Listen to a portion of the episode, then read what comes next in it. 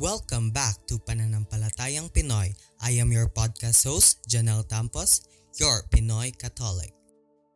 And this is Berwin Silong, your Pinoy INC. For the second episode, we are here to talk about the role of faith in figuring out the ultimate meaning of life and fulfilling your purpose. But before we start, let me ask you, Janelle, at what point can you say that you are fulfilled? For me, fulfillment is after that when you are judged worthy of heaven and actually enter the state of being. Most people die in unforgiven mortal sin, condemned to heaven for all eternity, which means they will remain forever unfulfilled. So, guys, quick reminder let's make use of our limited time to work towards our spiritually gratified. Now, Berwin, I'm curious, how do you define the meaning of life? Well, it's subjective, you know. A person is born with a purpose. Only when one knows and finds that purpose will one get to know the meaning of his life. Now, in Catholic belief, we are actually called towards different vocations single blessedness, priesthood, or consecrated life. But, generally speaking, Catholics are called to act in Christian in order to receive divine salvation by living a life of exemplary righteousness in every possible way. That's wonderful to hear, Janelle, because it encourages people to act with the genuine goodness of their hearts, no matter what. Exactly. However, it is characteristic of humans to be concupiscent, always tempted to sin.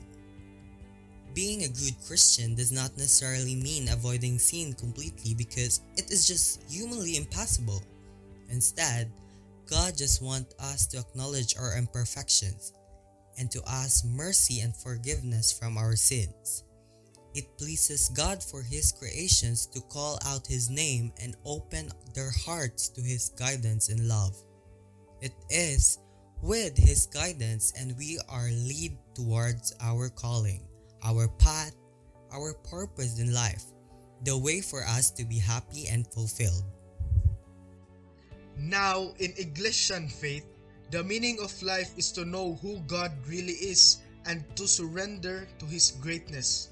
This is so that when the day of judgment comes, all will be saved. What matters is that you follow and obey the teachings and commands of the Lord, for it is right. I see. But how is this any different from Christianity? It is our belief that one should be a member of INC in order for him to be saved. Church membership is essential.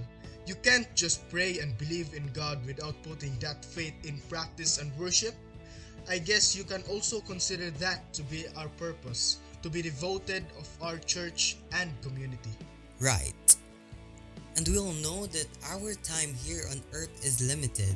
In fact, many use this to justify rush and worldly behavior. It's a reality. People live for their self gratification. I'm sure you've heard many young people say YOLO. I mean, it's true. We really do only live once. Guilty as charged, Janelle. but deep down, we all have a deep and intrinsic purpose that can be defined and made clearer by religion. The true and valuable meaning of our mortal life is to know God on a holistic level and prove ourselves worthy of entering His kingdom by doing acts of service, charity, and compassion. A big yes to that. Oftentimes, when people live a life of self gratification, they become wayward and misdirected. They do things for selfish, materialistic, and worldly reason like money, power, success, and whatnot. Many of our brothers and sisters are following the wrong purpose and it can be detrimental. Now, this is not to say that we must all be homogeneous in fulfilling our purpose.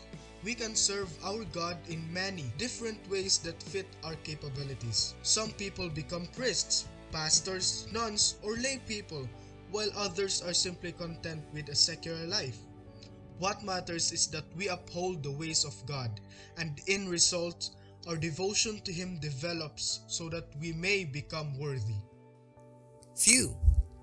It's really interesting that religions have the same goal of lifelong fulfillment and happiness for their members, but they just prescribe and define different ways to get there. Indeed, at the end of the day, religion is really just a set of practices that people can follow to live a meaningful life to its fullest.